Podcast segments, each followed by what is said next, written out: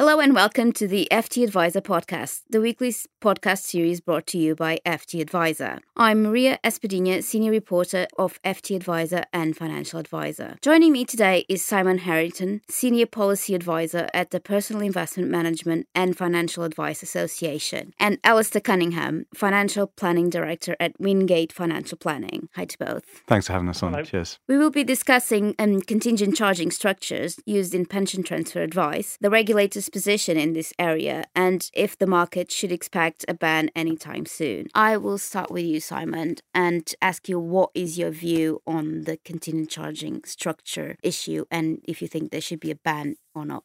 So our position on this is is relatively clear. I would hope we don't believe that there should currently be a ban on contingent charging. Implementing a ban may lead to unintended consequences in the market. Uh, specifically, we are concerned that it would ultimately uh, make people turn away from financial advice. We are concerned that it has the potential to actually increase the probability of insistent clients.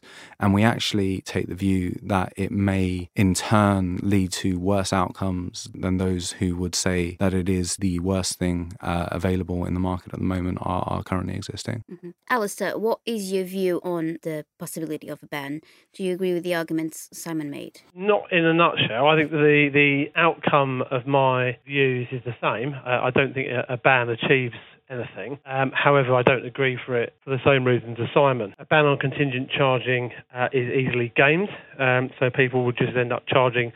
Uh, small non-contingent vice fees, in inverted commas, and end up uh, still front-end loading, back-end loading. They want to um, charge for implementation, essentially. Um, I, I, I don't follow the logic that um, somehow it's excluding numbers of people giving advice, because nothing stops somebody facilitating fees through pension at point of retirement, which I think was one of Simon's point, if that's appropriate for them. I also don't follow the logic about insistent clients. What we're really talking about when we entertain the discussion around the contingent charging ban is biases, and I think contingent charging is just one of many, many different biases that an advisor will have. And, and what we really should be thinking about is how does a firm maintain and control what biases they're exposed to, and how that will not ultimately end in consumer detriment. Mm-hmm. And that's a good question. How can a firm then, um, I would ask that to Simon, because the main part of the contingent charge or behind of the contingent charging ban is that the advisors that use such structure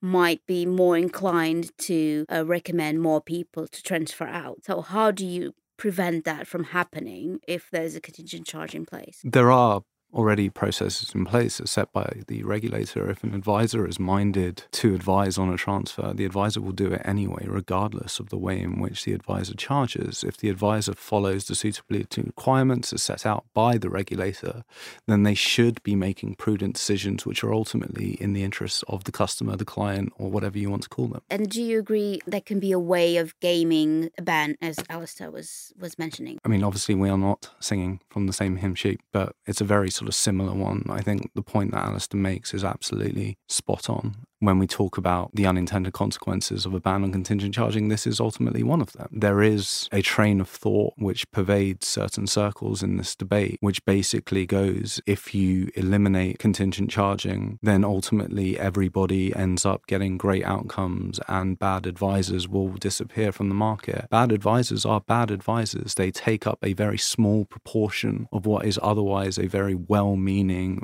extremely highly professional set of people, but they do exist. If you remove this, they will find another way. Question for you, Alistair. Um, I imagine after what you said, you don't work on a contingent charging basis. Well, no, uh, that actually would be a um, incorrect assumption. Uh, but our, the contingent element of our fees is very small. Uh, probably worth explaining that because um, effectively we charge for each stage of advice we give. So we charge first and foremost for a cash flow plan, uh, or if we're charging for um, pension transfer work, obviously for the APTA and the relevant work around whether somebody should or should not switch. Then we charge for the product recommendation, that would be a separate, and then we charge for implementation. So implementation, which is a very small part of our overall fees, typically less than 10%, is actually strictly a contingent charge. We're happy that it is commensurate to the work we're doing, but nevertheless, if we give advice and someone says, thank you very much for the advice, but I'm going to self implement or do something completely different or I've changed my mind, they will pay all of our fees up to that point, which, as I say, is probably about 90%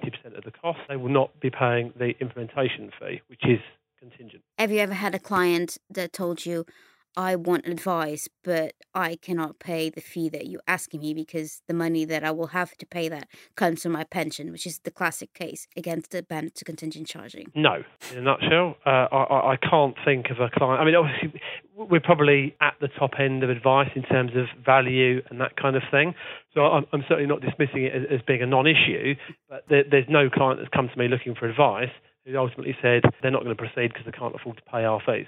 why are we still discussing? Um, this might be a question for, for you, Simon. Why are we still discussing this today? If the regulator, the FCA, has come out with their consultation paper on this, they put out their opinion, and we're still discussing this today. Was their position not clear enough? Mm, well, no. I mean, it, it wasn't particularly clear. From memory, I think their position was at this point in time, we do not see enough evidence to justify a ban on, on a contingent charge. Everybody knows why we are still discussing this. We are human beings and, and, and we react to human stories. And pension transfers as a concept, as a thing, the, the way in which advisors charge, the activities of advisors came about because of a very human story. It is something that we shouldn't ignore, you know, if, if I'm not sort of being clear with my subtext. Obviously, I'm, I'm talking about British Steel and Port Talbot. What we have sort of said the whole way through this process is that we should not let the actions and the events of what happened in Port Talbot colour the way in which this industry is perceived. And unfortunately, there are people who perceive this industry as being in the same boat as some of the advisors that we saw saw in Port Talbot. And I do think that is a shame. If I'm not mistaken, the advisors, well, at least the main advisor in Active Wealth, that firm was not doing contingent charge. No, they weren't. Not not to my knowledge. But I mean, we we've all read the Rooks report, and and we know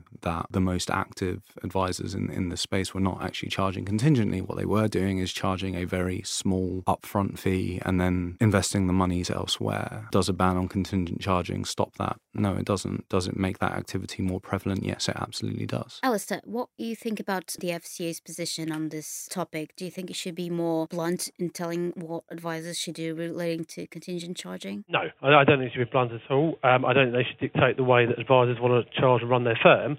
Um, what the FCA are obviously most interested in is outcomes outcomes. Um, and the outcome, as we've discussed, is high quality advice, uh, particularly in this in this transfer space. As I said earlier, what we're talking about is biases. And looking more broad, we talk about Port Talbot, and, and, and obviously there was one case uh, ostensibly not contingent, where the greatest harm uh, has been caused, m- mainly because of the investment solutions recommended.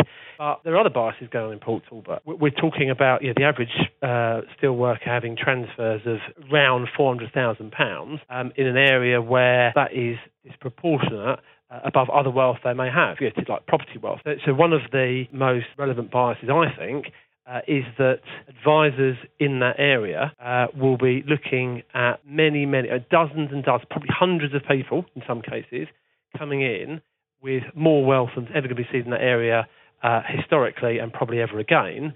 Um, and, and, and the bias there is nothing to do with contingent charging, it's assets under management. And I think part of the reason why we've seen poor outcomes uh, and people being transferred uh, for marginal reasons, i.e., not necessarily any worse off, but not clearly better off, is because they can, in inverted commas, make it work. That's the opposite case you should be looking at with a with a with a final salary transfer. Mm-hmm. You should be looking for, in the main, all the reasons why somebody shouldn't transfer, rather than the one or two reasons why they should. And, and that has nothing to do with contingent charging. It's a very significant bias. It's causing, uh, or has caused, over the last four years, um, significant consumer harm, and that is one of several biases that advisors and, uh, and advisory firms should control. And whilst the FCA can look at what it means, i.e., too many people transferring that shouldn't, um, it's not really for them to regulate the input um, more to regulate the output. Um, Simon, one question that has been uh, mentioned is if there's any kind of correlation between uh, PI insurance renewal and the charging structures practiced by the advice firm.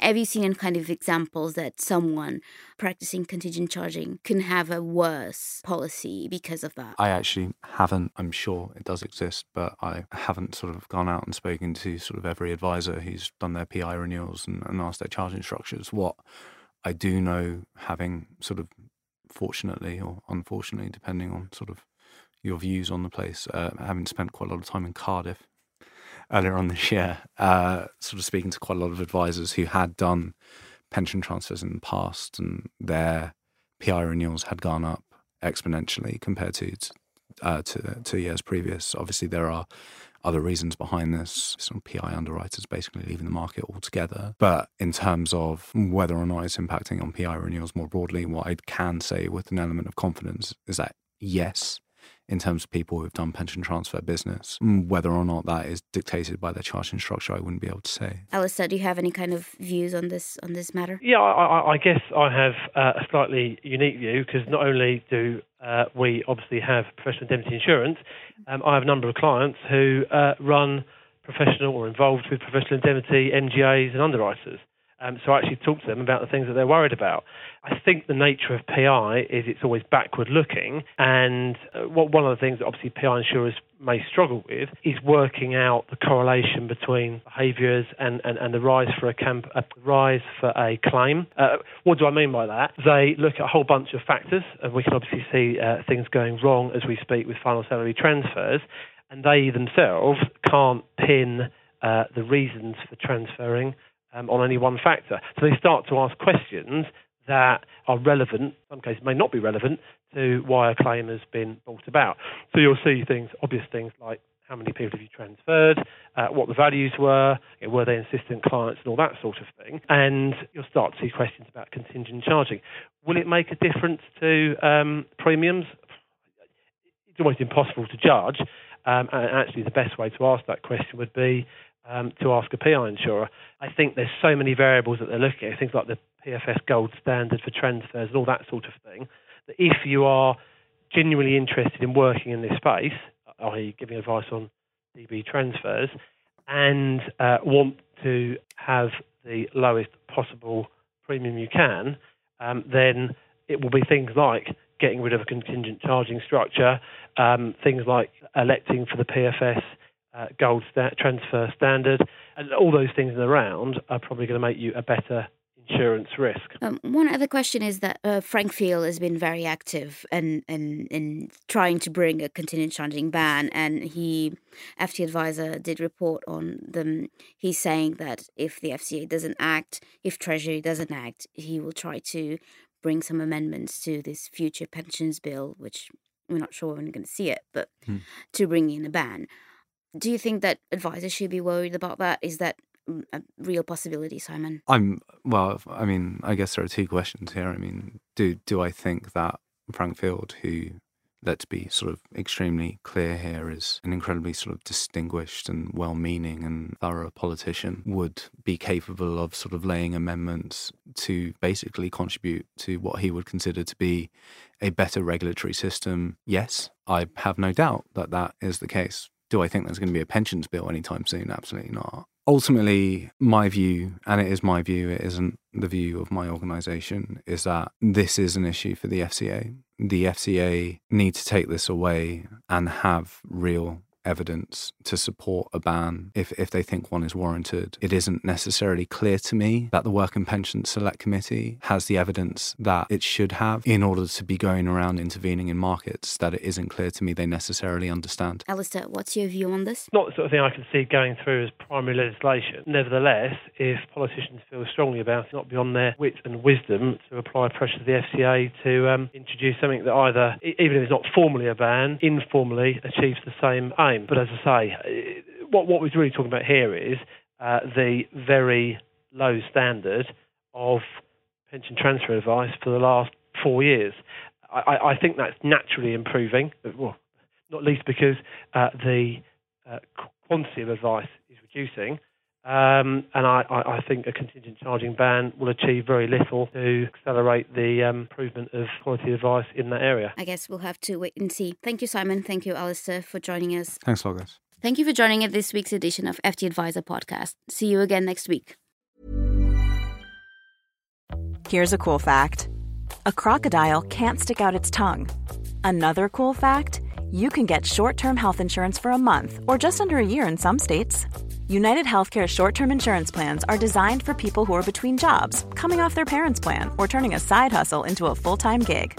Underwritten by Golden Rule Insurance Company, they offer flexible, budget friendly coverage with access to a nationwide network of doctors and hospitals. Get more cool facts about United Healthcare short term plans at uh1.com.